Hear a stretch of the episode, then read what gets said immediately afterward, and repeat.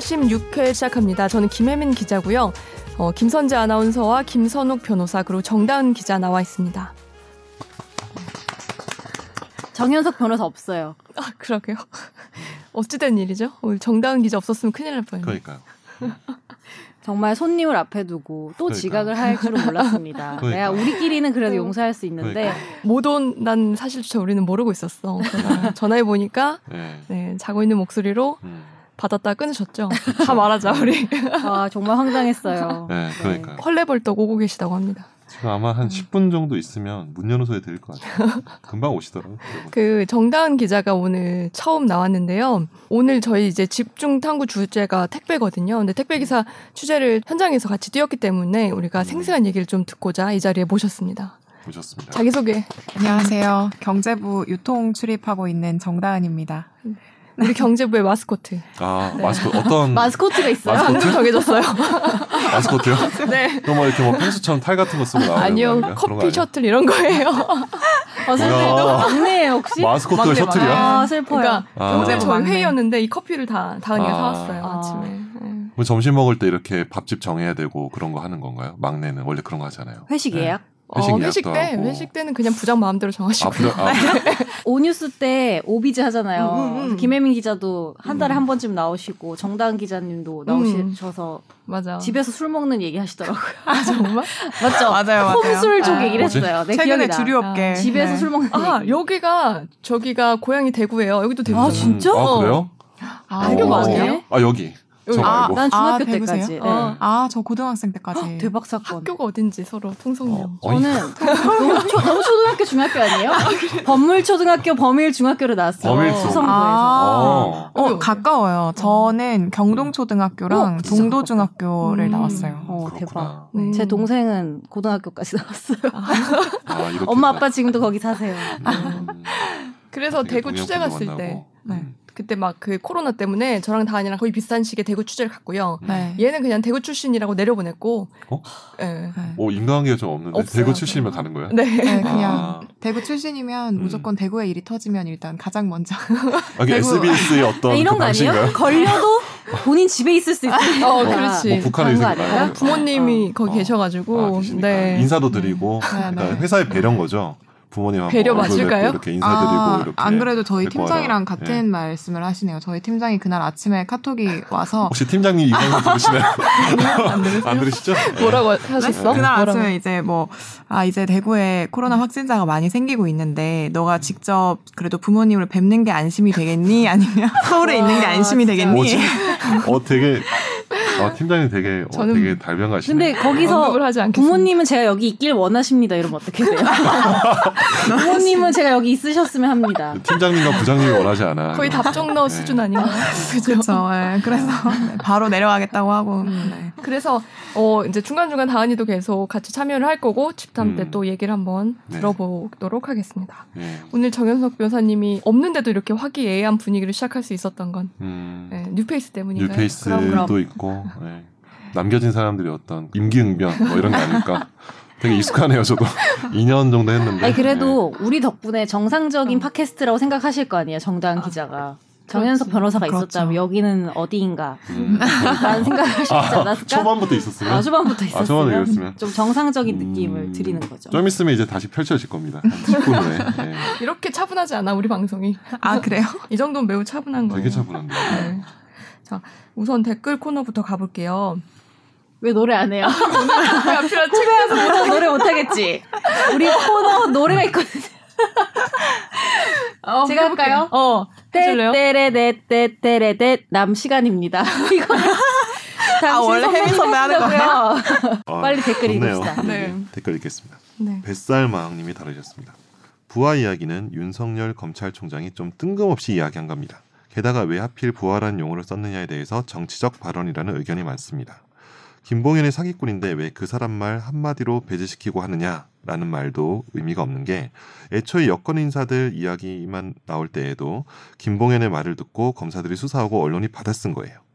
왜 같은 사람 입에서 나온 말인데 어떨 때는 받아들여서 수사하거나 기사 쓰고 어떨 때는 사기꾼 말이라면서 의심하나요? 남부 지검장이 그만둔 것도 국감에서 이를 추궁받을까봐 두려워서 도망친 걸로 보이고요. 이거 이제 검찰총장 묵살 의심 어? 관련해서 한 건데 이런 상황에서 윤석열 총장이 계속 수사에 관여하면 그 결과를 믿을 수가 있습니까? 당연히 배제시켜야 하는 의견을 다루셨습니다. 네. 아, 지난주 제가 주제. 음, 그렇죠. 지난주 주제인이만큼. 네, 그렇죠 주제. 이런 댓글이 달릴 거라고 저희는 충분히 예상했고 음, 이 정도면 되게 차분하게 차분하게 자기 의견. 잘 전달해 주신 것 같아요. 음, 근데 제가 기자로서 음. 아, 또 말씀 안 드리고 넘어갈 수가 없어가지고. 그냥 차분하게 저도 어, 차분하게. 어. 네, 드릴게요. 제가 그 뒤에 이걸 보고 좀 찾아봤는데 그 바로 하루 뒤인가 김봉현이 4차 옥중 서신을 기자들한테 또 음, 배포를 음, 했어요. 근데 그 음. 내용을 보면 초기 이제 행정관 보도부터 이게 시작을 했죠. 기억나시죠? 네. 라임. 사태. 네. 그렇죠. 그게 당시 스타 모빌리티 대표 이가 아, 이 옥중 서신에 나와 있는 내용 그대로 읽어볼게요. 그 행정관 보도가 당시 스타 모빌리티 대표 이강세가 이 상황을 기회로 경영권을 장악하고 또 자금 유용을 위해서 다수 언론과 인터뷰하면서 사실처럼 보도가 됐다. 그리고 SBS 보도는 개그맨 김한석 아시죠? 어, 그분의 제보가 음. 최초로 방송이 됐다. 이렇게 나와 있거든요. 그러니까 사실은 그 처음에 그 수, 수사는 모르겠어요. 근데 취재가 시작된 거는 김봉현의 주장을 듣고 쓴 기사는 거의 없었다는 음. 게 사실 맞고요. 음. 저희 취재 바탕으로 하면 그리고 두 번째 수사 검사들이 접대받은 사실이 이미 다 확인이 됐고 이게 그 윤 총장한테 보고가 됐지만 묵살이 됐다라는 부분도 사실 아직 정확하게 확인된 부분은 아니거든요. 음. 지금까지 흐름을 보면 당시 수사 검사 뭐 부장, 차장, 검사장, 총장까지 어 김봉현이 수사 과정에서 그런 얘기를 하- 한 적이 없다고 했고 그다음에 국감에서 남부지검장이 사퇴하기 전에 나와서 그 위증죄 선언을 한 뒤에 어 자기도 이런 보고를 받은 적이 없다고 말을 했습니다. 음. 그리고 한 가지 더 말씀드리면 법무부에서도 수사 지휘권을 발동할 때 윤 총장의 책임이 있다 하지만 수사 단계에서 뭐 이런 제보가 나왔다라는 내용에 대해서 그 윤석열 총장이 직접 보고를 받았거나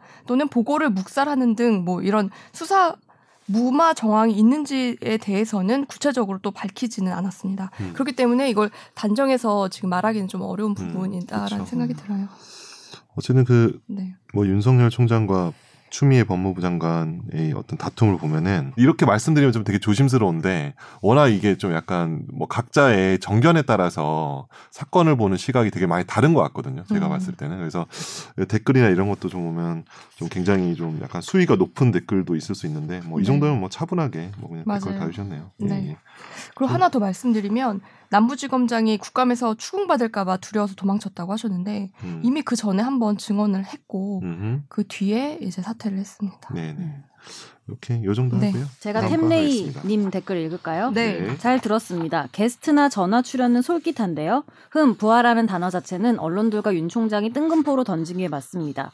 그 이전에 추 장관의 거역이라는 발언이 꽤나 거슬렸나 보더군요. 이해합니다. 저였어도 고깝게 들렸을 테니. 뭐 어그로를 제대로 끌긴 했죠. 명백한 상급자 하급자 관계인 거 분명한데 부하라는 단어 하나로 판을 제대로 흔들기는 했으니까요. 수사 지휘권 발동은 단순히 라임 사태 때문에 발 동된 거라고 생각하는 분들이 많아서 진행자 분들께 드리는 말씀은 아니지만 조금 첨언하자면 라임 사태, 코나바 컨텐츠 금품 수수, 도이치모터스 주가 조작, 최은순 불법 요양병원 운영, 윤우진 용산 세무서장 뇌물수수 사건에서 발동한 겁니다. 2에서 4번 사항은 모두 윤 총장 부인과 장모가 핵심적으로 엮여 있는 사안이고 5번 윤우진 용산 세무서장 뇌물수수 사건은 어, 뇌물수수로 태국까지 도피해서 인터폴에게 검거됐던 윤우진 서장에게 변호사까지 소개해준 의혹을 받고 있는 인물이 윤 총장 본인이었고요. 또 소윤이라고까지 불리며 자타공인 윤 총장의 최측근 소리를 들었던 윤대진 검사의 형이 바로 이 윤우진이죠.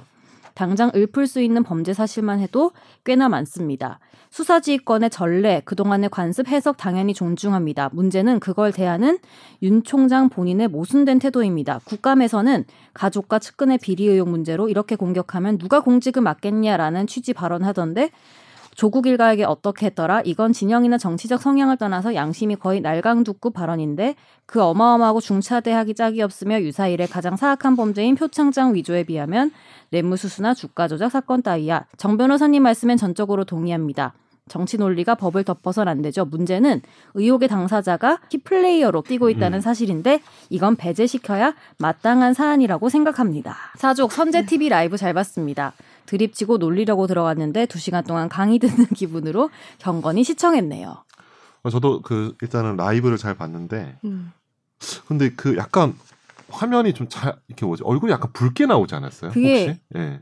약간 조명을 어. 앞에다가 너무 가까이 해가지고, 가까이 돼가지고. 그렇게 된 것 같아서 지금 방법을 고심 중에 있습니다. 저 약간 뭐 술을 한, 한 두세 잔을 걸치고 1도 안 먹었어요. 맨정신에는 라이브 하기 술을 힘들어서 정말 1도 안 어. 먹었는데 아니 그게. 어, 핸드폰으로 봤을 때는 어. 제 아이폰으로 봤을 때는 그냥 괜찮았지? 괜찮은 색깔이었거든요. 근 다시 보기로 보니까 그러니까. 아. 컴퓨터로 보니까 엄청 빨갛더라고요. 그러니까. 그래서 어. 괜찮은 방법을 모색 중에 있습니다. 음. 조명을 샀어요 따로? 아니요, 그냥 집에 음. 있는 스탠 너무 어둡길래 아, 조명을 사. 이렇게 그늘이 지길래 음. 네 그래서 조명 색깔을 약간 좀 다른 걸로 해서 한번 하는 네. 게 그냥 조명 안 쓰려고요. 어, 안 쓰고 어. 일단 뭐 댓글에 대해서 네. 음. 아 이것도 제가 간단하게 정말 아주 간단하게 말씀드릴게요. 우선 아까 말씀드린 대로 처음에 사실은 라임 사태로만 얘기를 했었는데 2번에서 5번까지 다 포함된 건 맞긴 맞아요. 그러니까 너무 기- 이야기가 길어지게 돼서 그 부분은 뺐는데 그 얘기는 템레이 님의 말씀이 맞고요.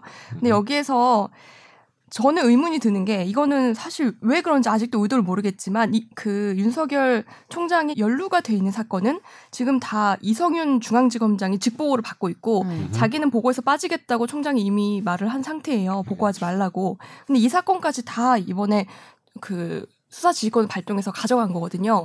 음. 근데 모두 아시다시피 이성윤 지검장은 경희대 법대 출신이고 계속 음. 총장과 대립각을 펼쳐왔습니다. 음. 이 사건까지 왜 가져갔는지는 저는 아직도 모르겠어요. 그런 음. 상황이고 그 다음에 이제 그 국감 발언을 말씀하셨는데 거기 조금 더 제가 찾아봤더니 이게 이 수사를 하지 말아달라는 얘기보다는 사건을 봐준다. 만약에 그런 자료나 근거가 있으면 그건 얼마든지 엄정하게 하십시오라는 발언도 있거든요. 그러니까 음. 국감에서 너무 이렇게 나를 조지지 말아라. 수사 무조건 받겠다. 이 얘기인 것 같아요. 어, 예, 예. 뭐, 그래서 이걸 조국 사건과 여- 연관을 지어서 말을 하면 음, 음. 약간은 핀트가 안 맞지 않나. 음. 왜냐하면 조국도 뭐 제 생각에 청문회에서 너무 많이 공격을 당한 건 그렇죠. 맞아요. 예. 하지만 당했죠. 만약에 죄가 있다면 수사는 받는 게 또 맞고요. 윤 총장도 어 음. 죄가 있다면 수사는 제대로 받, 받아야겠죠. 음. 예, 근데 자기 너무 주- 여기 국감장에서 공격을 많이 당한다 그런 의도로 했던 말 아닌가 저는 그렇게 음. 생각합니다. 음. 참 되게 차분하게 조심스럽네요. 하려고 했는데 네. 차분했나요? 차분하지 않아요? 어, 차분하지. 아. 다른 정치 팟캐스트 혹시 들어보시겠나요? 일단 일단 조지고라는 말이 이렇게 좀 족치고로 좀 약간 저 되게 잘 읽지 않았어요? 네, 저 되게 잘 더, 읽지 않았어요? 네. 나 진짜로 잘 정말. 객관적인 어떤 그러니까. 느낌으로 잘 네. 읽었는데 음, 이렇게 긴 댓글을 금방. 음. 네. 어쨌든 자. 참그 뒤에 또 댓글이 있죠. 네, 하겠습니다. 마이클 스쿠긴스라는 분이 다루셨습니다. 법무부 국감에서 검찰총장과의 잡음이 이 정도로 있는 상황에 법무부 국감에 이런 이슈 이외에 무슨 민생이 있나요? 보건복지부 행안 보면 아나님 기자님 얘기가 맞지만 언론에서 계속 이 이슈를 민감 이슈로 다루는 것보다 국감에서 다루는 게 클리어한 거 아닌가요? 라고 음. 의견을 다루셨습니다. 이건 예, 뭐 약간 음. 제가 했던 발언 때문인 것 같아요. 같이 했어. 음, 음, 음. 어, 왜 음, 뻔히 보여질 걸 알면서 그치. 이게 음. 부, 그러니까 저는 뭐 민생이 더 중요하다 뭐 이런 차원의 얘기보다는 음. 이 부하라는 것이 모든 거를 빨아들여 가지고 그치. 음. 부하이냐 여부는 음. 보다는 더 중요한 문제들이 전혀 어떻게 보면 제대로 논의되지 음. 않고 누가 윗사람이니 아랫사람이니 이런 건 좀 소모적이다라는 뜻이었습니다. 음. 네. 네. 정당 기자가 경제부 기자가 보기에는 어, 어땠나요? 국감이 진짜 뜬금없다. 갑자기 또 경제 보면 어디 산 산업통상 있고. 거기 아, 네. 국감하면 거기로 가나요? 근데 네. 거기 출입은 다 저라서 여기 아. 보통은 거의 없긴 해요. 저희는 사실 음. 국감이랑 딱히 음. 연관되는 게 없어서 음. 음. 근데 국감에는 제가 식약처 좀 음. 뜬금없긴 아, 한데 음. 식약처에서 음. 뭐 이제 그 냉동차 관련해서 지- 문제 지적했을 때제 아. 기사를 인용한 적이 있더라고요. 그래서 음. 그것만 자랑하시는 거예요. 아, 자랑 나 국감에서 이름 언급됐다. 어, 기자들 그러니까. 근데 되게 뿌듯해. 아, 네. 진짜? 아, 그래요? 아, PPT? 띄워놓고 네. 기자 막 아, 뉴스? 틀어요. 네. 아. 아, 영상을 들어요? 어, 어. 네, 아. 영상을 뜨는데 사실 어. 저는 식약처 출입이 아니라서 거기 음. 참석은 안 했는데 음. 그 현장에 갔던 기자가 이제 그걸 찍어서 보내왔더라고요. 그래서 아. 그것만 조금 주의 깊게 보고 사실 관심이 없어. 다른 건 내가 나온 거 맞아. 아 그래. 중요하다고 중요하지. 생각합니다. 아, 중요해. 그 얘기를 안 했네. 다, 맞아. 다은이가 저, 저번에 저희 집담 주제 중에 하나를 기사로 썼던 애인데, 그, 그 있잖아, 명부에 실명으로 적어가지고, 아, 그 제도가 아. 다 바뀌었잖아요. 그쵸. 그게 정다은의 기사 때문이에요. 아, 아. 인용이 많이 야. 되시네. 그러니까. 네, 사회를 바꿨습니다. 그러니까. 저 그래서 요즘에는 이름 쓰시는 분들이 있어요. 그래도 여전히 어, 어, 네, 이름도 쓰 아직 그러니까 있더라고요. 그냥 가게에서 그렇게 하는 건지 뭐 손님들이 그냥 하는 건지 모르겠지만 음. 저는 음. 꿋꿋하게 그래서 이름 안 적습니다. 나 이름 안 앞에 적는데. 100명이 썼어도 나 아. 번호만 써요. 나 심지어 아, 막 메롱 이런 것도 적기로 했어. 메로요? 아, 메롱 이런 거. 아, 메- 아 적기 싫더라고. 나이도 적는 사람 많더라고요. 마지막 네. 그 팟빵. 마지막 댓글 호아재기님이 이 싸움은 전체적인 구도나 그림이 윤 총장이 앞설 수밖에 없는 싸움인데 왜 여당이나 추장관은 지는 싸움을 하려고 하는지 도무지 이해가 안 됩니다. 누구나 안 가리고 다친다는 윤 총장의 명분 자체가 확고하게 있는데 윤 총장이 속으로 입한국 잘 이용해서 대선 준비해볼까라는 흑심이 있어도 이미 포장이 다- 잘 되어서 그걸 깨뜨리기는 엄청 힘들어 보입니다. 그리고 그렇게 윤 총장을 잘 포장한 것도 지금의 여당이라 엇보이기도 하고요. 이 와중에 여론조사가 추 장관이 34%, 윤 총장이 38%인가?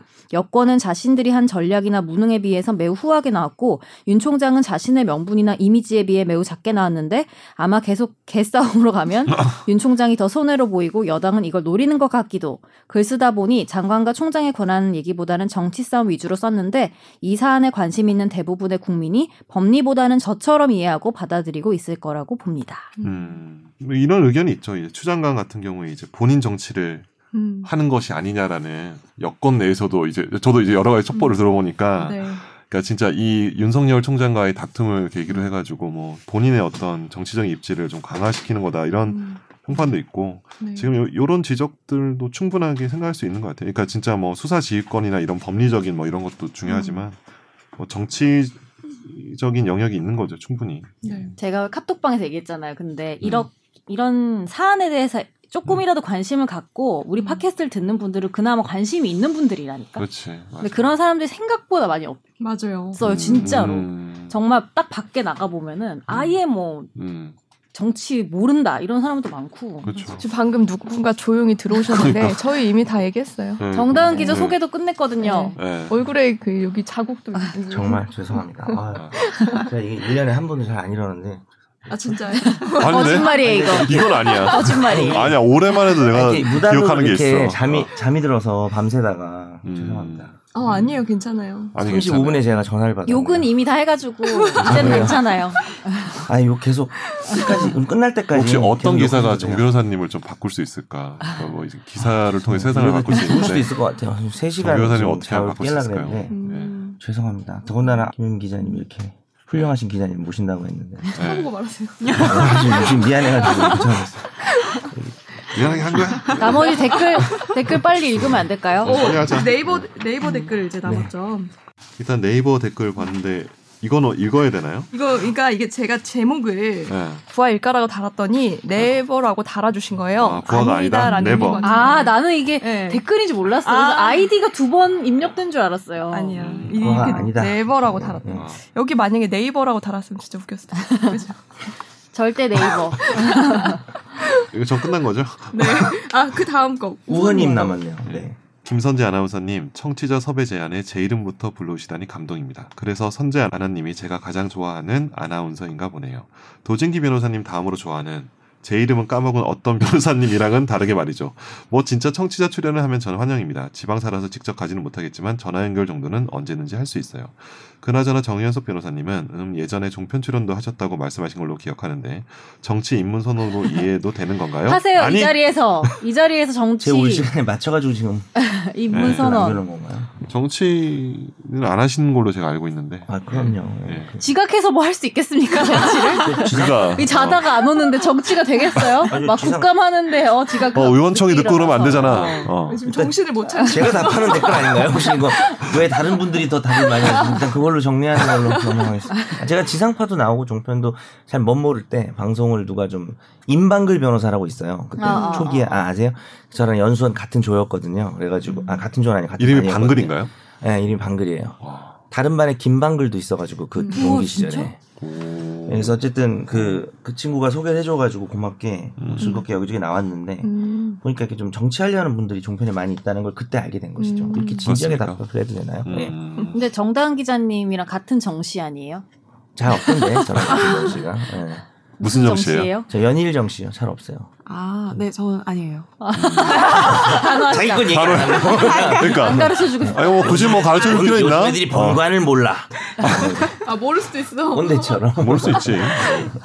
밝히고 싶지 않은 거겠죠 네. 설마. 아 네. 아닙니다. 야, 같은 연일 정신대 아니 아니 아닌 아니 척하는 거 저는 아닌가요? 초계 정 씨입니다. 아, 방금 초계정 씨 검색한 지금 거 만든 거? 아니에요? 그건 정씨 처음 듣는데요. 초계는 국수 아니? 아 죄송합니다. 저희 아버지가 이 방송을 들으실 수 아, 아 죄송합니다. 아, 버님 지금 가문을 모욕하는 데 있어요? 난 죽어야. 정말. 아 나 오늘 지각하고. 탈룰랍니다 이거. 죄송해요. 아 이게 탈룰라 됐네요. 죄송합니다. 아, 네, 다음 코너 할게요. 개그 욕심에. 청취자의 법률 사연을 진단해 드립니다. 날로 먹는 청사진.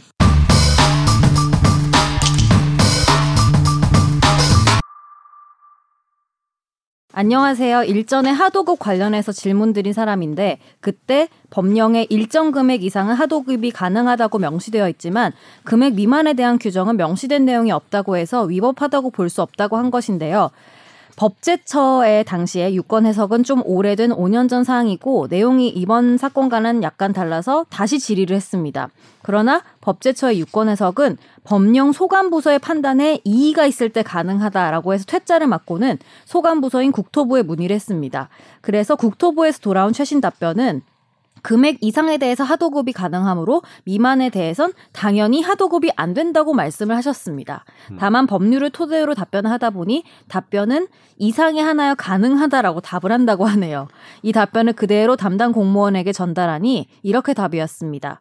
일정 금액 이상에 대해서 가능함을 명시할 뿐 이하에 대해선 언급한 사항이 없으므로 근거가 부족하다. 이건 법을 이야기하기 전에 한하여의 정의와 문맥상 의미를 어떻게 보느냐 관점인데 예를 들어서 19세 이상의 하나여 음주 가무가 가능합니다라고 써 있다면 18세는 음주 가무를 해도 된다는 논리인가요? 법이 맞고 틀리고를 떠나서 이 하나여 가능하다 하면 아닌 것은 불가능한 것이다라는 의미를 포함하는 게 아닐까요? 음, 이 사연 기억나시죠? 네. 네. 자세한 내용은 우리 김 변호사님이 하겠지만 음. 하나여는 여기 그러니까 그 당시 규정이 하나여로 되어 있지 않, 않았죠, 김. 하나요 없는데? 하나여가 없어서 문제가 된 거고. 어. 그러니까 이분 얘기처럼 19세 이상의 하나여 음주 가무가 가능하다라고 하면 음. 음. 당연히 18세는 안 된다는 소리죠. 이거는 이건 명확해요. 음. 이건 해석의 여지도 없고 네. 어, 19세 이상의 한한다. 네. 그 자체는 19세 이상이 돼야만 한다는 얘기이기 때문에 당연히 18세는 음주 가무를 어디서 하면 안 되는 거죠. 근데 이제 당시 하도급 규정은 하나야란 말이 없어서 음. 약간의 논란이 있었던 거죠. 그 더군다나 제가 그때 말씀드렸지만 하도급이라고 하는 거는 특별히 법이나 이런 데서 강행불교가 금지하지 있지 않다면은 네. 가능한 게 오히려 원칙이다 보니까 어, 뒷이야기는 이제 이 규정은 하나여로 되어 있지 않기 때문에 이 규정에 관한 얘기는 아닌 것 같고 일단 음. 네. 김선욱 변호사님이 간단하게 일단은 해주실 거죠. 제가 국문법까지 다 정리해 주셨어요. 말씀드리면은 이게 저도 제가 변호사 하면서 이게 자문 업무도 많이 하거든요. 이제 네. 지자체나 공기업, 뭐 일반 기업에서 이제 법령 해석 관련된 자문 업무를 많이 하는데 그쪽에서 이제 많이 이제 해당 소관부 소관 부처에 대해서 이제 유권 해석을 먼저 요청하죠. 뭐이 음. 사건 같은 경우는 이제 어딘가요? 국토교통부인가요? 국토교통부인가? 네. 예, 하고 이랬는데 이게 사실은 그 국토교통부 이제 유권 해석도 이게 소송에 가면은 네. 판사가 아 이건 유권 해석이지 뭐 내 마음대로 판단할 거야 이렇게 하기 때문에 그 유권 해석을 가지고 이것이 뭐 무조건 맞다 이렇게 하기 되게 힘들어요. 음. 유권 해석도 실제로 뭐 옛날 5년 전 법제처 유권 해석이랑 지금 뭐 해, 해당 주무부처의 유권. 해석이 많이 바뀌기 때문에 네. 그래서 요건은 사실 이게 뭐 두 번째 질의를 주시긴 했는데 제가 좀 조심스럽게 제안하는 거는 이게 사실 저희 방송에서 음. 답변을 드리기가 좀 되게 많이 이게 저희 의견은 그래요. 그러니까 어떤 금지 규정이 금지 규정은 이제 국민의 기본권이나 이제 어떤 권리 의무를 제한하기 때문에 네. 그런 부분은 되게 엄격하게 해석하는 부분이 맞거든요. 음. 이제 그러니까 이더, 이런 경우는 하도급을 할 수 없다. 이런 경우는 그렇게 해석을 하려면 네. 저희는 이 법령을 봤을 때 그렇게 좀 보기는 어렵지 않을까 해서 뭐 이게 그 뭐 어느 금액 이하로는 뭐 하도급 안 된다 이렇게 보기가 쉽지 음. 않다라는 것이고 제가 좀 조심스럽게 제안한 거는 해당 그 부, 해당 그 기관에 지금 계신 것 같은데 그 기관에서 아마 고문 변호사님이나 뭐 아마 계실 거예요. 그래서 정식으로 좀 질의를 한번 진행하시고 나서 음. 진행을 하시는 게 좀 더 낫지 않을까. 아마 되게 어떤 열정적으로 이 업무에 매진하시는 거가 되게 저는 좋아 보이긴 한데요. 네. 저희가 좀 계속 답변 드리기가 좀 되게 많이 좀 어려운 음. 부분인 것 같습니다. 음. 네. 네. 그 지금 유권 해석에서 음, 금액 음. 이상의 하나여 음. 하도급 할 수 있다는 하나여란 말은 유권 해석에서 나온 말이죠. 음. 규정은 그렇게 되어 있지 않고 규정은 그렇게 안 돼 있는데. 그래서 우리가 이제 예, 예. 이하라고 해서 예. 어, 반드시 금지되는 건 아니다. 그렇게 음. 단정할 수는 없다라고 음. 말씀을 드렸었죠. 그리고 네네. 이분이 아주 정성스럽게 여러 자료를 보내주셨는데 지금 네네. 김 변호사님 말처럼 음. 김 변호사님 찾아가는 게 나을 것 같네요. 예? 누구요? 교대학이 저요? 사무실이 너나 오늘 또? 나 똑같은 결론 한다니까. 나한테. 어, 뭐라고요? 비싸게 아니 받으려고 그러면 뭐 방송 어, 이용해서. 금지하기 어렵다. 음. 어. 근데 이제 실제로 저희 변호사들 있잖아요. 자문할 때 어떻게 하냐면은 뭐 이렇게 막 지뢰를 줄 때 온갖 유권에서 다 가져와서 다 주지만 음. 저희도 한 저희가 제안하는 것도 사실 어떻게 보면 해석이거든요. 그래서 마지막 말미에 하지만 저희는 이제 기존 사실관계와 음. 저희가 가지고 있는 법리를 토대로 해서 답변을 드리는 것이고 음. 구체적인 사실관계는 법원의 판단을 받았을 때는 달라질 수 있음을 미리 아. 밝혀드립니다. 계속 서로 베끼는 거구나. 그렇죠. 문장이 똑같네. 그렇죠. 이제 우리가. 보험 광고의 마지막에 나오는 뭐 그런 것처럼 이렇게 네. 저희도 다 할 수밖에 없어요. 그리고 왜냐하면 구체적 사실을 다 알 수도 없고 음. 해석이라는 게 바뀔 수도 있으니까. 음. 근데 방향은 제시를 해줘야죠. 네. 방향은 제시를 하지만 어, 음. 그래서 네. 어렵죠. 그러니까 결국 이제 법원이나 검찰에 떠넘기는 생각을 많이 하죠. 변호사 자문이 거의 그렇다고 말하면 좀 그런가? 어쨌든 음. 사실 그렇게 많이 하게 돼요. 음. 저희도 이제 무조건 단정적으로 말씀드리기 되게 힘들거든요. 업무라는 게 네. 그렇죠. 그렇습니다. 네. 그리고 저희가 시청자 사연이 이제 이게 거의 마지막이라서 음. 어, 선재 아나운서가 메일 주소 한번 보내주시고요. 저희 최종 의견 메일 주소는 final final 골뱅이 sbs.co.kr입니다. 네. 사연 많이 부탁드려요. 댓글로 쓸 것도 사연으로 부탁드려요. 자, 오늘은 그 저희가 정다은 기자까지 모셨으니까 화파는 과감하게 건너뛰고요. 네. 정혜석 변호사님 열심히 준비해 오셨지만 네, 건너뛰고 집중 탐구로 넘어가겠습니다. 네. 음. 네. 집중 탐구 시간입니다.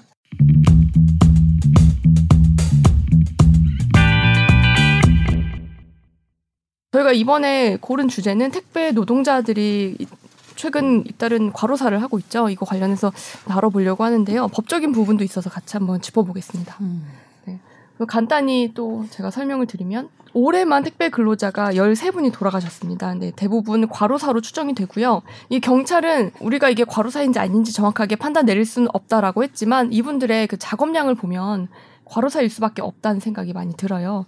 최근이 가장 최근이 10월 22일 날 CJ 대한통운 강두한 씨가 배차를 마치고 간이 휴게실에서 쉬시다가 갑자기 쓰러지셨고요. 그러다가 다음 날쯤 돌아가셨습니다. 그리고 지난달 12일에 한진택배 김모 씨가 자택에서 숨진 채로 발견이 됐는데 이분이 남긴 문자 메시지가 참 저는 인상이 깊어서 하나 가져왔는데요. 자기 위에 직원분한테 보낸 거예요. 이게 새벽 4시 28분이었고 내용이 주무시는데 죄송하다. 근데 16번지라는 곳은 이제 갖고 싶지 않다. 자기 지금 다 택배 보내지도 못하고 집에 가고 있다. 새벽 4시 반에. 그리고 집에 가서 5시인데 밥 먹고 씻고 나와서 바로 또 터미널 가야 한다. 그러면 한숨도 못 자고 또 물건 정리한다. 거의 잠 못 주무시고 일을 하셨던 거죠, 그동안. 그리고 지난 20일엔 로젠 택배 택배 기사가 생활고로 극단적인 선택을 하기도 했습니다. 그래서 이번에는 택배 노동자들이 어떤 업무를 하는지 제가 간단하게 알아봤는데요. 첫 번째 분류라는 작업을 해요. 이게 소위 까대기라는 용어인데 한번한 번쯤 들어보셨죠? 네. 네, 이게 출근해서 제일 처음 하는 작업이고 배송 sub 터미널 뭐 이런 곳에 가서 상품이 이쪽으로 내려올 거 아니에요. 그럼 이거를 이, 이 상품들이 레일을 타고 내려오는데 기사들이 자기가 배송할 상품들을 레일에서 빼낸다고 합니다. 근데 이게 문제가 된 게 분류 작업 시간은 수익에 전혀 반영이 안 된다는 거예요. 그래서 택배 기사들은 이걸 반영해 달라고 했고 회사들은 배송 수수료에 이 시간도 포함돼 있다고 주장을 하고 있습니다. 그 다음에 분류를 한 뒤에 자기 차량에 배송 상품을 싣고요. 그다음에 배송을 하고 마지막으로 집하라는 작업을 하는데 뭐 예를 들어서 반품하는 거, 개인 접수, 편의점 택배 이런 물건을 픽업이구나. 픽업. 그렇죠. 가져오는 작업을 끝으로 그날 일이 끝납니다. 이렇게 계속 택배 기사님들이 돌아가시니까 택배사에서 어, 사과를 하기 시작했어요. 네. CJ 대한통운에서 대표이사가 나와서 직접 사과 기자회견을 했고요. 그 뒤에 한진택배, 뭐 롯데택배 이쪽에서도 지원 대책과 함께 사과를 했습니다. 하지만 택배 기사들은 여전히 못 믿겠다는 반응을 내놨고 이게 지켜질지 못 믿겠다는 반응을 내놨고요.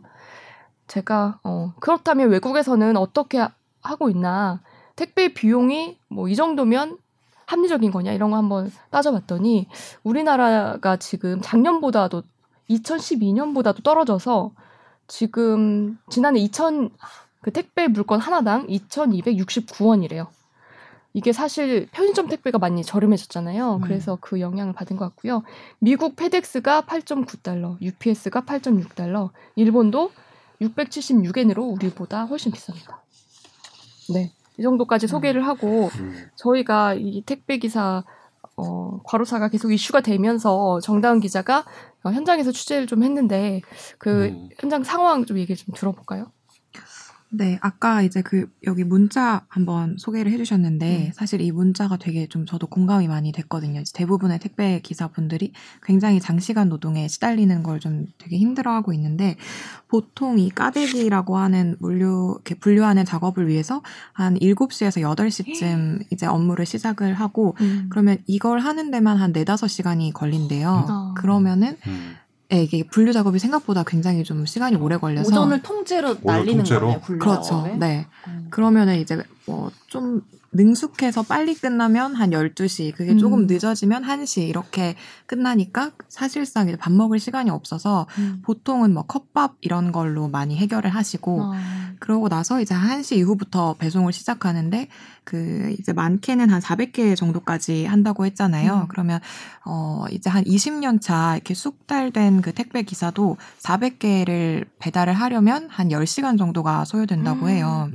네. 그러면 이제 1시쯤 업무를 시작해서 10시간 동안 배송을 하면 11시쯤 업무가 마치는 음. 거니까 그러면 사실상 집에 가서 뭐 씻고 자고 하면 몇 시간 못 자고 또 나와서 분류 작업이 시작되고 근데 음. 또 이분들이 개인 사업자로 일을 하시는 경우가 많고 그리고 또 이제 담당하고 있는 지역이 있잖아요. 그래서 이제 해당 지역에서 나오는 물건은 본인이 계속 처리를 해줘야 되기 때문에 뭐 주 5일째 이거는 당연히 말도 안 되는 거고 음. 주 7일 근무하는 사람들도 많아서 굉장히 좀 장시간 고된 노동에 시달리고 있는데 이 문자 메시지가 약간 그런 택배 노동자들의 심정을 좀 대변하지 않나 음. 네, 그런 그 생각이 듭니다. 저도 추석 때 이미 추석 연휴인데도 그날 새벽 막 밤 이럴 때까지 택배가 저희 집 앞에 와 있었어요. 맞아요. 물건 배송 다 못하니까 네. 휴일에도 어쩔 수 없이 일을 할 수밖에 없는 상황이었던 것 같아요. 음. 그쵸. 네. 네. 사실 이게 분류 작업이 그렇게 좀 시간이 많이 걸리는 이유가 이렇게 담당하는 지역이 있으면 음. 그 택배 기사들의 그런 경력은 그 분류 작업을 얼마나 자기의 동선에 맞춰서 아. 채워 넣느냐에 따라서 나뉜다고 하더라고요. 그래서 음. 이제 그냥 뭐 막 실는 것 같이 보여도 동선을 최소화하기 위해서 음. 좀 가장 멀리 있는 걸 안쪽에 싣고 아, 네. 음. 가까운 걸 음. 바깥쪽에 싣고 이제 이런 것들을 하는데 시간이 많이 걸리는 거예요. 음. 그래서 여기 보면 그 아까 말씀을 하셨는데 택배 뭐 분류하는 인력을 투입하겠다 음. 이렇게 했는데 택배 기사들은 좀 어, 이게 될까 이렇게 좀 의문을 표시하는 이유 중에 하나도 그렇게 따지면 이 택배 기사의 그 분류 작업을 도와주는 사람이 택배 그 기사의 모든 동선을 파악하고 그거에 그렇지. 맞게 음. 분류를 해줘야 되는데 아. 그게 사실상 가능하겠느냐 이런 음. 의문을 제기하시는 분들도 꽤 아, 많더라고요. 그리고 어디서 봤는데 이거 분류 작업 하려고 그 분들이 또 다른 사람 고용하는 그것도 봤는데. 맞아요. 그러니까 택배 따로, 기사인데 네. 내가 아. 이게 근데 너무 알바를- 힘들고 많이 맞아요. 드니까 네. 따로 또 내가 알바를 또 한 명 더 고용해서 그 백골, 사람들한. 그 사람한테 내 돈을 떼주는 거야. 그러면은 결국에는 뭐 어느 정도는 조금 편해지겠지만 내 돈을 음. 다또 드리는 거니까. 그치. 그렇죠. 음. 저 네. 옛날에 빨리 받아서 가야 되는 물건이 있었는데 오전 11시쯤 나갔어야 되는 상황이에요. 음. 근데 너무 급하게 필요한 물건이라 기사님이 이렇게 연락이 온 거예요. 곧 간다고 오잖아요. 음. 네. 그 바쁘신데 이제 아주 옛날 얘기입니다. 잘 모르고 전화를 해가지고 음. 혹시 어디 계시냐고 제가 계신 곳으로 가서 받아서 갈 수 없냐고 음. 아 택배 아, 본인이 어, 무슨 물건인지 까먹었어. 근데 지금 아. 움직이는 곳에 가서 그랬더니 어, 신경질 내시면서 지금 날 찾아와도 어. 물건을 꺼낼 수가 없는 순서라는 거예요. 아. 그쵸. 그게 그 얘기였던 거예요. 그러니까 그렇죠. 동선대로 오면은 내 물건은 너무 안쪽에 있으니까 그거 내거 음. 하나 빼주려고 들어가서 다 맞아. 빼고 할 그럼요. 수가 없는 거잖아요. 그래서 저는 그때 아니 뭐 가서 그냥 주면 되는 거지 이렇게 생각을 음. 철없던 시절이 떠오르네요. 되게 나쁘다. 음. 몇살 때였나요? 한 작년쯤 몇 되는 것 살? 같아요. 아? 그 어릴 때가 아니고 한 작년쯤 되는 것 같아요. 너무한 거 아닙니까? 아, 필요했습니다. 물건이 뭔지 까먹었네요. 아니 근데 나는 가- 반, 나도 반성을. 많이 한게 저는 네. 요즘에 코로나 이거 터지면서 뭐 새벽 배송 이런 것도 엄청 많이 생기고 그쵸. 여튼간에 저는 음. 배송 업무를 할 사람의 수요가 엄청 많아졌잖아요. 음, 예전에 그치. 비해서. 그러면 나는 좀 사정이 나은 줄 알았어. 왜냐하면 음. 여튼 수요 공급의 원칙에 따라서 음. 이 수요가 이- 내가 필요한 사 사람이 되면 훨씬 더 조건도 좋아질 거라고 생각했는데 오히려 더 약간 힘들고 그렇죠. 음. 이런 걸 보면서 되게 반성이 들더라고요. 나는 편해졌지만 음. 이분들의 어떤 이런 걸 내가 발을 딛고 그 편함을 음. 누리고 있는 거잖아요. 음. 반성 많이 했어. 저 저는 제일 반성했던 게 가장 저렴한 택배사 찾거든요. 택배 보낼 때. 저에서 음. 묶음 뭐 배송을 해서 배송료를 할 수밖에 없애려고. 하죠. 그래서 편의점 택배가 제일 음, 싸고 음. 막 요즘 음. 반값 아, 택배 이런 아, 거 보낼 나왔어요. 때? 네, 보낼 때 음. 그런 걸 막 조금 100원이라도 저렴하게 보내려고 지하철 택배 있는데 할아버지들이 어르신들이 이제 여기 근데 나가서 받아야 돼. 그러니까 그게 좀 싸요. 할아버님들 소일거리로 아, 그래 고생 많으시더라고요. 예. 그렇게 한두 푼 그게 아낄 게 아니었구나. 그러니까. 아유, 그 생각이 들더라고. 정당한 대가를 써야 되는데 저만 해도 묶음 배송을 해서 어떻게든 맞아, 배송료를 싸게. 없애려고 어. 저도 한 만 원, 불필요한 물건을 막 사죠. 근데 난 궁금한 게 만 원어치 더 사면 택배비 안 되잖아요. 그러니까 정다은 기자한테 물어보고 싶은 게 음. 솔직히 저도 미국에 이렇게 있을 때나 정말 싼 것 같아요. 우리나라 택배비가. 음. 아, 미국에서 말좀 사, 사셨어요? 금시초문이네요. 예전에 살았었어요. 어, 유학생을 좀 한 거예요? 때, 초딩 아, 때 초딩 살고 때? 그리고 부처도 보잖아요. 오면 아. 가면 부처도 네네네. 보고 막 직구도 아, 해보고. 부추도. 음. 근데 그러면 진짜 우리나라가 말도 안 되게 빠르고 싼데 음. 내 말은 음, 약간 그치. 미국이나 다른 나라 수준으로 올렸을 때그 음. 돈이 택배 기사님들한테 가는가요? 라는 그게 음. 물어보고 싶었어요. 아. 뭐 장치가 필요하겠네요. 어. 그뭐 그렇진 맞아요. 않지 않을까요? 아무래도. 그렇지는 않죠. 음. 지금 저희가 택배비를 한 2천 얼마를 내더라도 음. 거기서 이제 대리점에서 떼가는 게 또 있고, 그다음에 음. 판매자가 떼가는 수수료가 있고, 그리고 뭐 이제 그 택배 기사분들이 가지고 가는 수수료가 있어서 음. 몇백 원 안 되는데, 음. 근데 이제 그런 돈들을 다 모아서 또 실제로 자기가 뭐 차량 유지비라든지 음. 택배 기사분들이 이렇게 뭐 쓰는 뭐 기름값 약간 이런 것들은 또 그 돈에서 나가는 아, 거니까. 지원이 그쵸. 안 돼요, 그거는? 그거는 다 네, 그쵸. 아. 자기가 지출해. 네, 자기가 지출하는 거니까. 그러니까 사실 이게 뭐 택배비를 올린다고 해서 그거 그게 곧바로 택배 기사분들한테 얼마나 갈지는 미지수죠. 음. 그래서 저는 사실은 많이, 많이 할수록 여튼간에 수입은 늘어나는 거잖아요. 그쵸? 네. 근데 이 웃긴 게 음. 많이 일할수록 내가 오히려 약간 손해가 되는 그런 구조인 거 아니에요 지금 상황이? 아까 그 문자 보내신 분, 그러니까 내 음. 육체적인 어떤 음. 피로도와 음. 총체적인 걸 계산했을 때는 많이 해서 돈을 많이 버는 게 아니고, 그러니까 음. 그게 자극이 되는 게 아니고 차라리 좀 덜하게 는게 낫다라고 음. 얘기를 하는 거 아니에요? 그러니까, 그러니까 그럼- 한마디로 이제 음. 배송이 여기 보면 하루에 420개라고 나와 있잖아요. 네. 문자에 그렇게 그게 나왔죠. 아니고 이제 한 250개를 받아서 좀 덜 가져가더라도 그렇게 하고 싶은데 음. 현재 구조는 그럴 수가 없는 거잖아요. 그 사람이 하나 400개 이상을 소화하지 않으면은 음. 물류를 다 뺄 수가 없는 구조 아닌가요? 그렇죠. 지금 네, 그런 것 네, 같은데. 네. 예. 그런데 그러니까 근데 선택권이 아예 선택권이 없는 거지 없는. 지금. 그쵸. 근데 이제 택배 뭐 업체들에서 물량 제한을 하겠다 이렇게 음. 발표를 하기도 했어요. 그러니까 뭐 음. 400개, 뭐 음. 몇백 개 이상은 택배 기사 한 명이 못 가져가게 하겠다 이렇게 했는데, 근데 사실 이것도 택배 기사분들이 워낙 많고 또 의견이 다양하다 보니까 음. 일부는 내가 조금 뭐 물량을 어. 포기하더라도 쉬고 싶은 사람이 있을 수 있고 또 사실 음. 개인 사업자 이기 때문에 어떻게 보면 내가 좀 많이 일하고 좀 음, 많이 음, 가져가고 싶다 이런 분들도 있을 수 있잖아요. 음. 뭐 일한 경력의 차이에서 조금 네네. 시간이나 이런 게 절감될 수도 있으니까 그렇기 때문에 그렇게 딱 물량 제한을 하는 거를 그렇게 반기는 음. 네네 그러니까 음. 모두가 반기는 건 아니더라고요. 음. 그래서 음. 오히려 이제 택배 기사분들은 그런 분류 작업을 좀 도와주거나 아니면 오히려 이런 분류 작업도 노동으로 인정을 해서 그래. 이거에 음. 좀 페이를 음. 아. 주는 어, 이런 거를 그러면은 더 원하는 거고 본인들도 자극이 되겠네. 이걸 그쵸. 하면서 네. 음. 이걸 하는 게 결국 돈이 될 수 있으니까 음. 사실 업무가 비슷하긴 해도 따로 떼어도 사실 할 수 있는 거 아닌가요?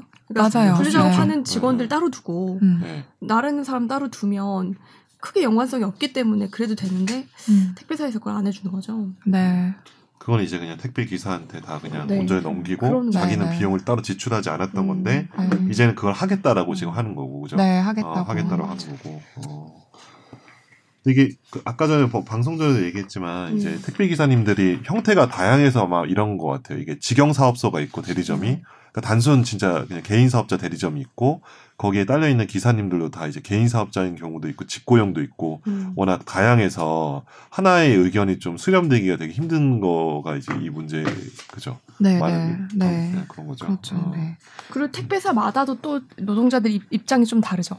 네, 왜냐면 택배사마다 하고 있는 약간 업무가 네, 조금씩 업무가 다르고. 좀 다르고 그리고 음. 택배 기사 한 명이 부담해야 되는 비용도 다르고 음. 그러니까 뭐 차량 유지비만 하더라도 뭐 어디는 조금씩 다 다르고 음. 이제 택배 기사마다 음. 뭐 오늘 아침에 사실 저희 회의 때 나왔던 얘기기도 한데 어. 그 차량 택배 기사 분들 보면 이렇게 차량 도색도 하잖아요. 근데 차량 도색하는 것도 택배 업체마다 뭐 스티커를 붙이느냐, 도색을 하느냐 이거에 따라서도 또 비용이 달라지고 이러다 보니까 음. 모두의 입장이 다 다른 거죠. 음. 도색 비용도 회사에서 대라고 한대요. 네. 그러니까 네. 뭐 그냥 우리 뭐 쿠팡 로켓배에서 뭐 예를 들어서 음. 그것도 네. 그걸 자기가 대낸다고? 네, 네. 네, 왜냐면 그 자기 차가 차에? 자기 어, 차니까. 자기 차니까. 네. 어.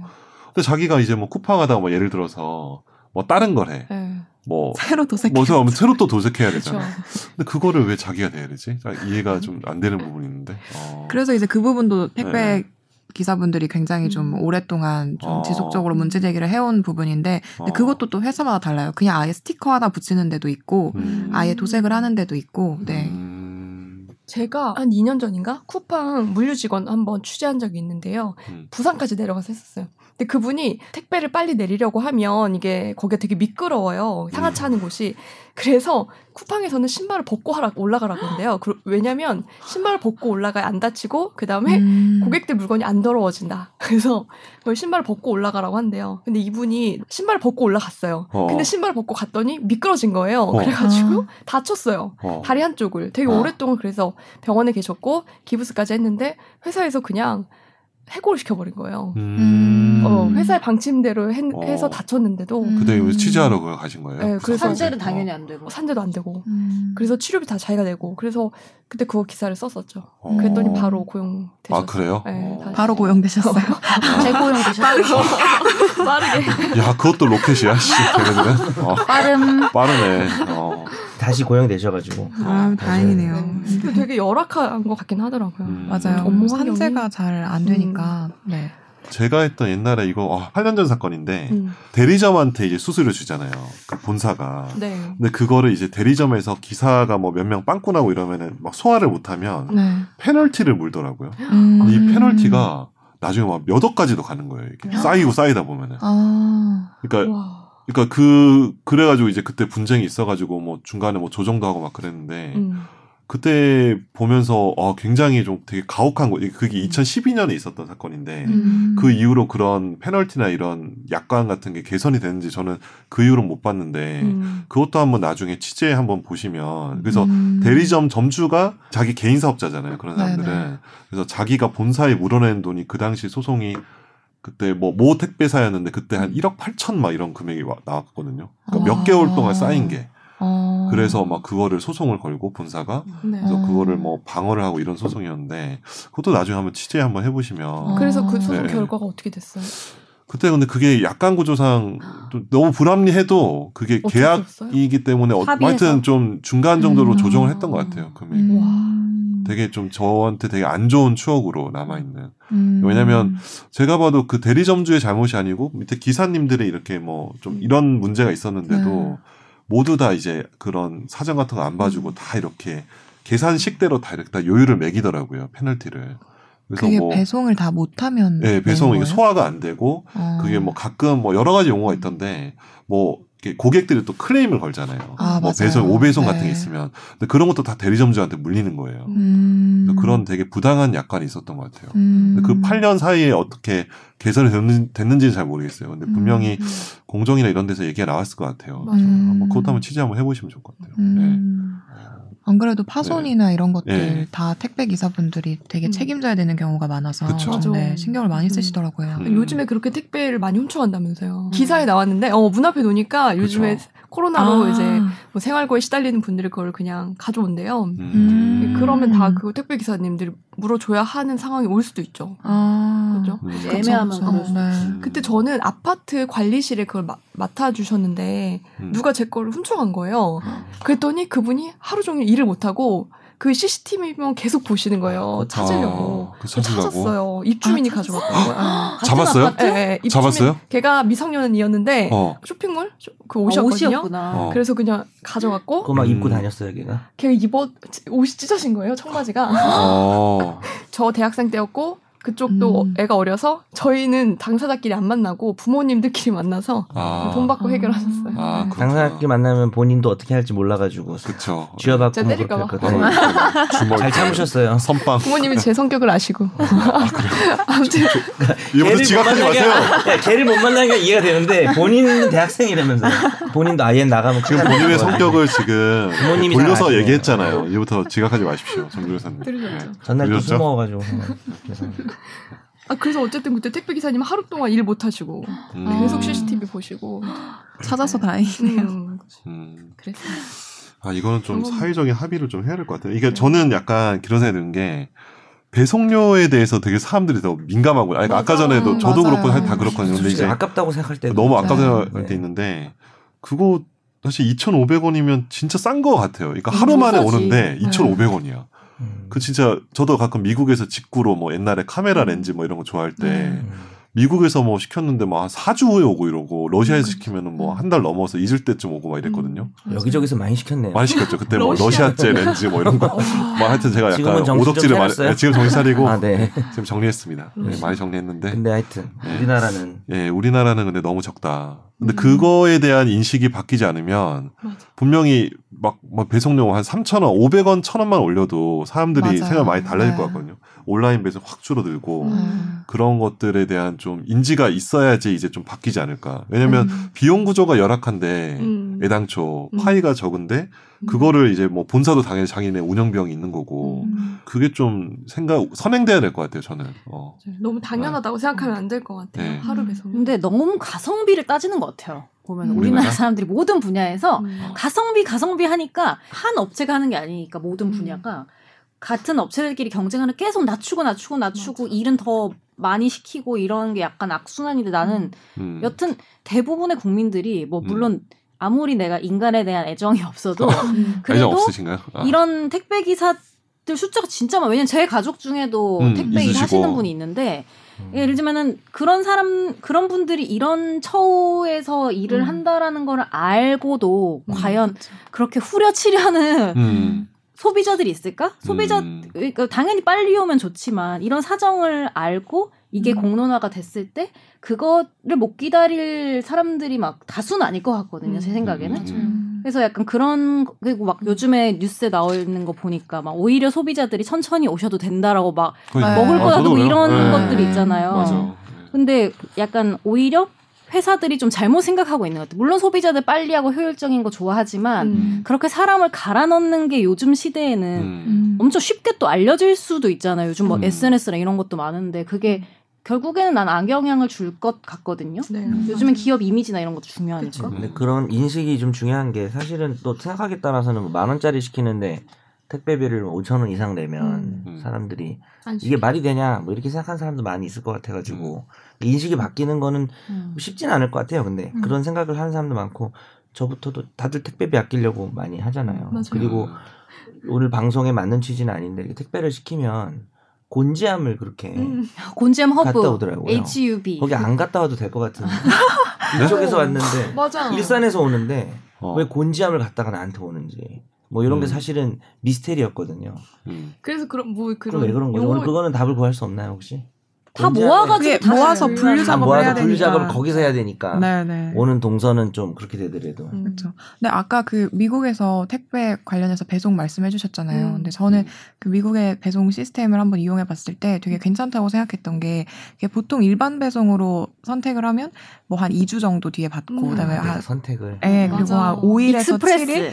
예, 그러면은 또 조금 돈을 내고, 뭐 한. 하루에서 3일 뭐 이렇게 하면 돈을 더 내고 약간 음. 그 음. 기간에 따라서 음. 배송료를 좀 다르게 하던데, 저희는 사실 뭐 3시간 배송, 다 당일 배송, 이래도 다 특급이죠. 똑같으니까, 음. 다 특급이죠. 약간 빨리 받는 그럼. 물건에 대해서는 조금 더 배송료를 뭐 차별화해서 하는 음. 것도 괜찮은 방법인 것 같아요. 어, 네. 택배 기사는 법상 근로자인가? 두 가지 다 네. 있어요. 그냥 직고용도 있고, 네. 네, 그 개인 사업자도 있고. 근데 여기서 문제가 되는 건 대부분 개인 사업자들이에요. 음. 네. 아니 법적으로는 근로자성이라는 게 노동조합법상 근로자성과 네. 근로기준법상 근로자성이 있거든요. 음. 근데 우리가 골프장 캐디나 이런 음. 판결들이 있어요. 학습지 네. 교사나 음. 캐디나 어, 택배기사 마찬가지로 이제 근로기준법상 근로자는 아니에요. 네. 근데 노동조합법상은 근로자성이 인정되고 음. 있거든요. 판례에 그렇죠. 의해서.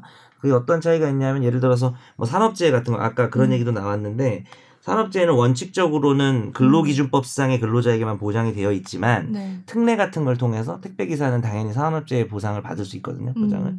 그래서 뭐 그런 부분들도 그러니까 근로기준법에 근로자에 해당하려면 완전히 사용자의 지시에 따라서 네. 근무 자체가 전혀 자유롭, 그 자유롭지 않고 음. 지시에 따라서 종속이 돼야 되는데 택배기사는 그렇게 보진 않는 거죠. 음. 너 이렇게 해, 저렇게 해, 음. 뭐몇 시에 나와 이런 건 없는 거잖아요. 그렇죠. 음. 근데 사실은 이거는 뭐랄까 구조상 종속이 되는 상황인 거죠. 그래서 오늘 이제 이 주제가 그런 음. 네. 면에서 이제 좀 심각 한 게 아닌가, 열악한 상황이 아닌가. 근데 이 정도 구속이 되면 이거는 개인 사업자가 아니고 그냥 근로자 아닌가요? 그렇죠. 그래서 그렇죠. 네. 그 사업자 개인 사업자 형태로 해도 자신의 수입이나 생활이 특정한 사업자에게 음. 의존할 수밖에 없는 형태가 네. 노동조합법상 근로자성의 음. 정의거든요. 음. 거기엔 해당한다고 보는 거예요. 네. 자기가 뭐 사업자를 내고 해도 음. 어, 근데 뭐 완전 그냥 그냥 완전 심심할 때 그냥 해 뭐 이런 거면 아니겠지만 그렇죠. 네, 여기에 완전히 자기 생계가 여기에 이제 수입 자체가 여기 종속돼 있다. 그러니까 음. 근로 제공은 지- 종속돼 있지 않지만 음.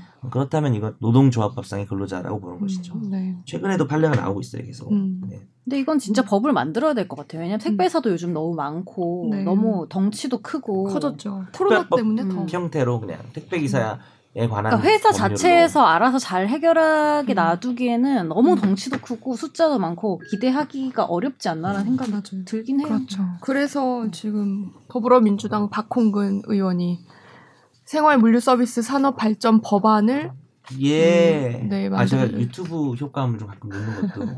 어? 아 그래요? 예. 이런 걸 넣어드리려고요. 네. 어, 그, A few minutes later. 그래서 이게 그만할게요. 미안합니다. 이게 뭐 지난달 8일 날 발의가 됐고요. 그다음에 국토교통위원회에 회부된 상태예요. 그래서 앞으로는 근데 사실 이게 개정이 아니고 제정안이라서 심사 과정이 좀 길거든요. 그래서 올해 안에 처리될지는 아직 좀 두고 봐야 하고요. 이 내용은 그 택배 기사의 과로 방지나 휴식 시간 과 공간 제공하는 것, 또 안전 대책 마련 등을 위한 규정이 포함되어 있고요. 이게 아까 김선욱 변호사님도 물어보셨는데 개인 사업자도 포함은 되더라고요. 그래서 택배사는 너무 과도하다라고 말하고 있어요. 그렇지. 근데 저는 궁금했던 게 어디 다른 데 기사에서 JTBC 기사인데 10월 27일 기사거든요. 네. 근데 민주당에서 낸 이 안에 사실은 그 택배 기사들이 말하는 게 분류 작업이 힘들다고 얘기를 하는 거잖아요. 근데 분류 작업이랑 이거를 구분하겠다라고 했는데 까보니까 그게 사라져 있더라. 근데 법안에. 법안에. 음. 근데 이거 그대로 통과되면은 사실 택배 기사님들이 정말 원하는 게 안 되는 거잖아요. 음. 그래서 이게 팩트인지 사실인지 궁금했습니다. 근데 음. 뭐 그랬다고 하더라고요. 그래서 그 택배 과로사 대책위원회에서도 위원장님인가 그때 인터뷰 한 게 있었잖아요. 그래서 네.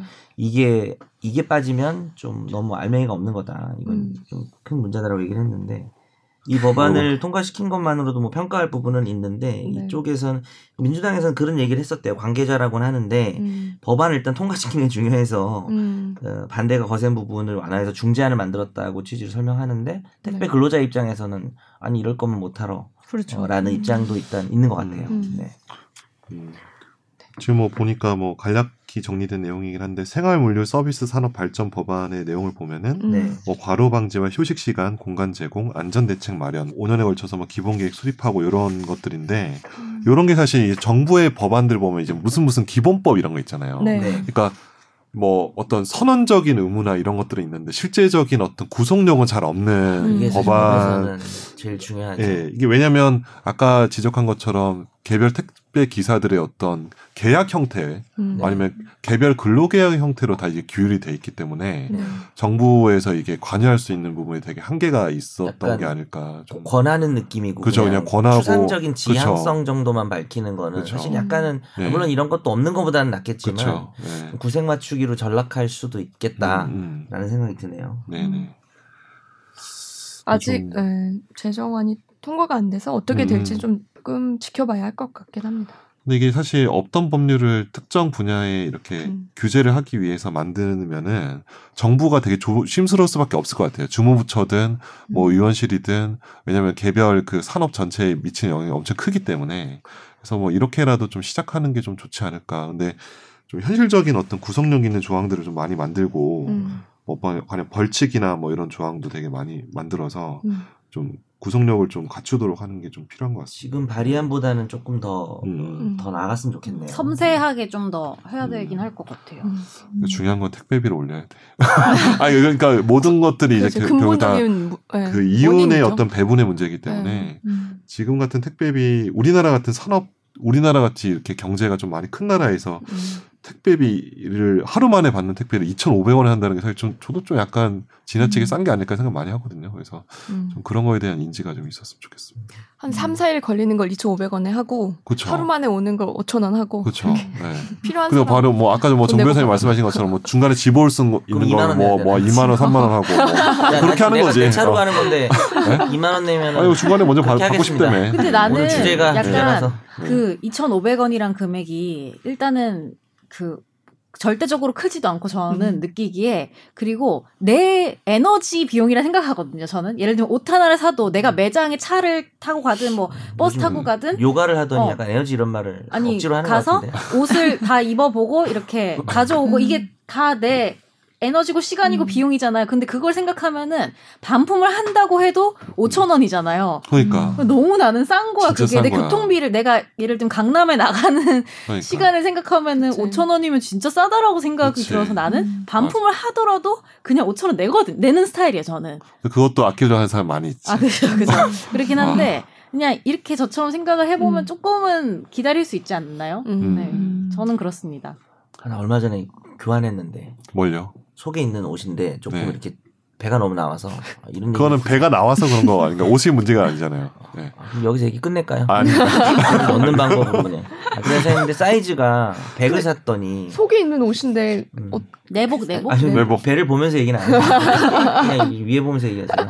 그래서 어쨌든 뭘까? 무슨 옷일까? 아니 그러니까 이제 러닝인데 좀 이렇게 좀 쪼이는 러닝을 입으면 약간 보정이 되는 아, 거죠. 그러니까 남자도 보정 아. 속옷이 있어요? 그렇죠. 제가 보정 속옷이라고 말은 안 했잖아요. 아이 뭐 왜- 보정까지 왜 해요. 기자가 아, 그 보정 효과가 부수적으로 있는 해요. 것이다라고 제가 정리하면 되겠습니다. 네. 이 얘기를 안 하는 거예요.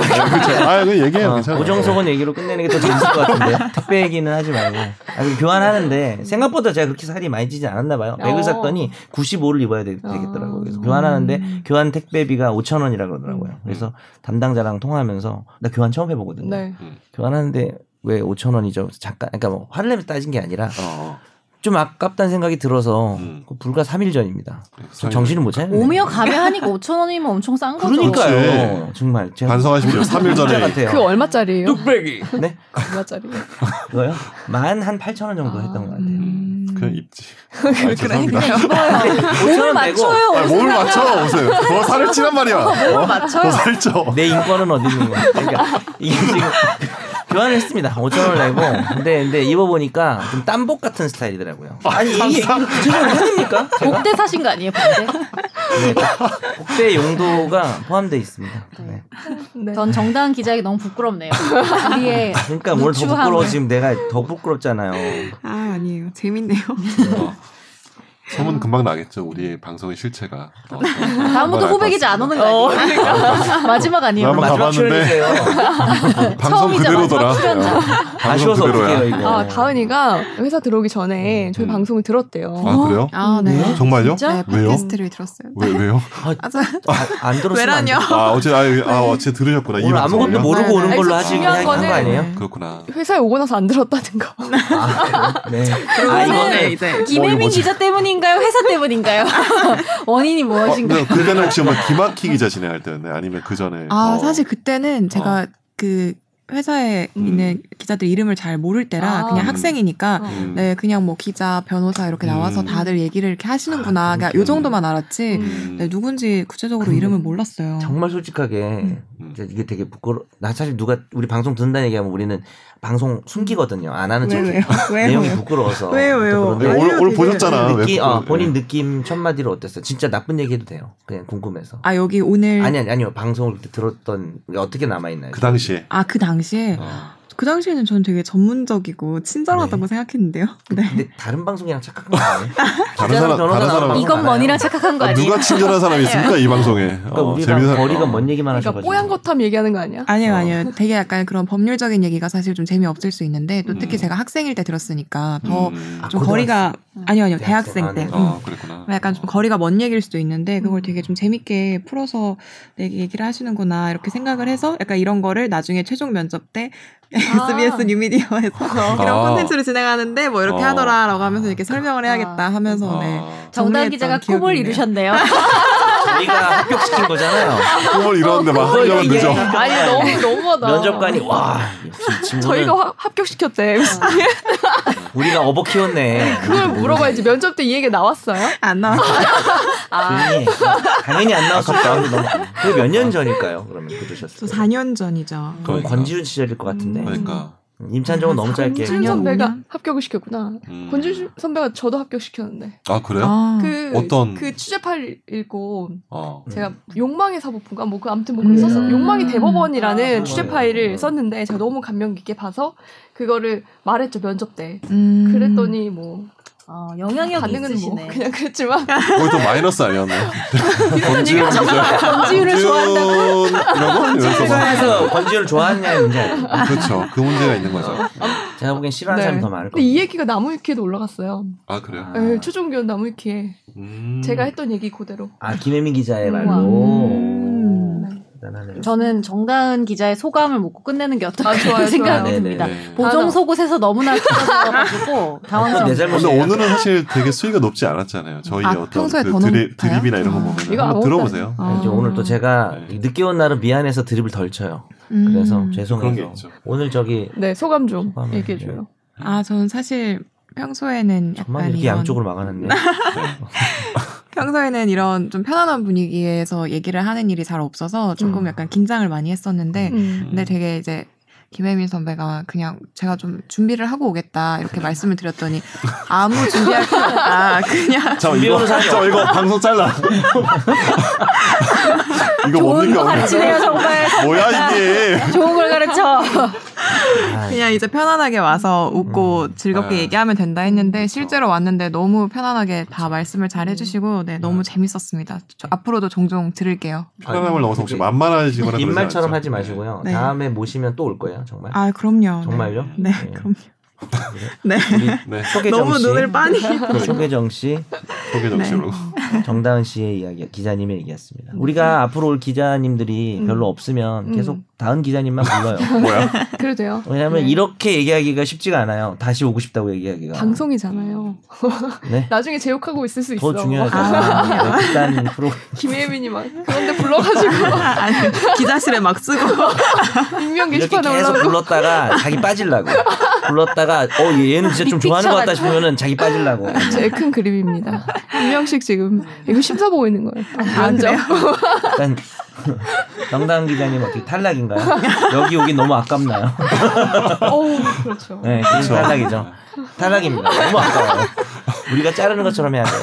그렇지. 그게 핵심이야. 맞아요. 안 되겠는데 아, 저절로 부끄러워. 우리가 할 거야. 부끄러워서 그런 건데. 거절을 네. 아무튼 여기까지 오늘 너무 네, 정다은 기자가 와가지고 또 새로운 분위기로 즐겁게 그렇네요. 방송을 했던 것 같고요. 네. 어떻게 보면 정혜석 변호사님이 늦을 줄 알고 네. 아 근데 네, 저 진짜 이렇게 말없이 기자를- 그냥 무단으로 음. 늦는 건 1년에 한 번 정도 아닌가요? 또 처음 봤어요. 두 번 정도 있었던 것 아, 같아요. 그래요? 여태까지 이런 일이 있었어요. 평균 한 두 번. 예. 네, 근데 없진 아까- 않았어요. 아까 네. 왜 전화를 끊었어요? 그냥 선재는 너무 창피해. 아니 그러니까 꿈인 줄 알았어요. 아, 꿈이야? 그리고 나한테 전화를 잘 안 하잖아. 깨우는 전화 주로 네가 하지 않아. 그래서. 꿈인 줄 알고 아 그래서 하여튼 그랬습니다. 어 그랬구나. 네. 그게 뭐냐면 밤을 새고 잠들기 직전에 한 6시쯤에 나, 저한테 메시지 보내요. 음. 언제 언제 깨워달라고. 아, 네. 그- 오늘은 이제 그걸 못 하신 것 같아요. 너무 그랬구나. 힘드셔가지고. 아 너무 너무 힘들었어요. 진짜. 6시 다음에는 반까지 그. 전화 하자마자 여보세요 안 하고 정신 차려 이 사람아 이렇게 할게요. 아니, 근데 사실 제일 좋은 거는 이건 뭐 어차피 내 잘못이지만 오늘 주- 한 9시부터 계속 대화가 있었잖아요. 네. 음. 근데 제가 대화에 거의 무조건 끼잖아요. 네, 그렇죠. 근데 네. 대화가 몇 시께 되도록 제가 안 읽잖아요. 그렇죠. 시작 1시간 전인데 그럼 약간 좀 불길한 상황이긴 하기 때문에 음. 여러분을 원망한 건 아닙니다. 근데 전화를 알겠습니다. 한번 할, 할 범직하지 않았나. 네. 이게-. 아, 정현석 변호사 없이 진행하는 것도 네. 나쁘지 아, 않겠구나라는 괜찮네요. 되게 네, 네. 차분했어요. 계속 30분 공감이 있지 않았을까. 그 얘기도 쓰잖아. 다은 기자님을 처음부터 올 거냐, 중간에 올 거냐. 그래서 제가 아우 뭐 편하실 대로 하되 음. 처음부터 오셔도 돼요. 음. 라고 해서 처음부터 옵시다 그래놓고 내가 처음부터 안. 내가 중간부터 온 거. 이거 정말 또라이야. 아우 나 저기, 정말 저기 나중에 출연료 지급 저거 그 깜지 쓰실 때. 네, 그거 좀 반영 좀 해주세요. 아, 반반 할까요? 그 나머지는 저희 정당 기자. 네. 저 출연료 나중에 제가 기프티콘 보내드리겠습니다. 진짜? 어 예. 진짜요? 아니 당연히 보내드려요. 제 핸드폰 번호도 핸드폰으로 뭘, 뭘 보내? 뭘 보내 뭘? 시센 거야? 아 제가 번호를 몰라서 못 보냈네요. 아 뭐야? 번호 얘기하지 마세요. 번호 보내드릴게요. 010으로 시작하는 거 말고. 네, 오늘 방송 여기서 마무리하고요. 네. 시청자 사연과 댓글 많이 부탁드려요. 감사합니다. 감사합니다. 안녕히. 계세요. 댓글에 정당 기자님 한 번 더 나와달라고 달아주세요. 네, 감사합니다. 나도 법률 전문가. 세상만 사법으로 재밌게 풀어내는 여기는 최종 의견. 최종 의견 최종 의견 최종 의견으로 오세요. 고품격 법률 팟캐스트. 여기는 최종 의견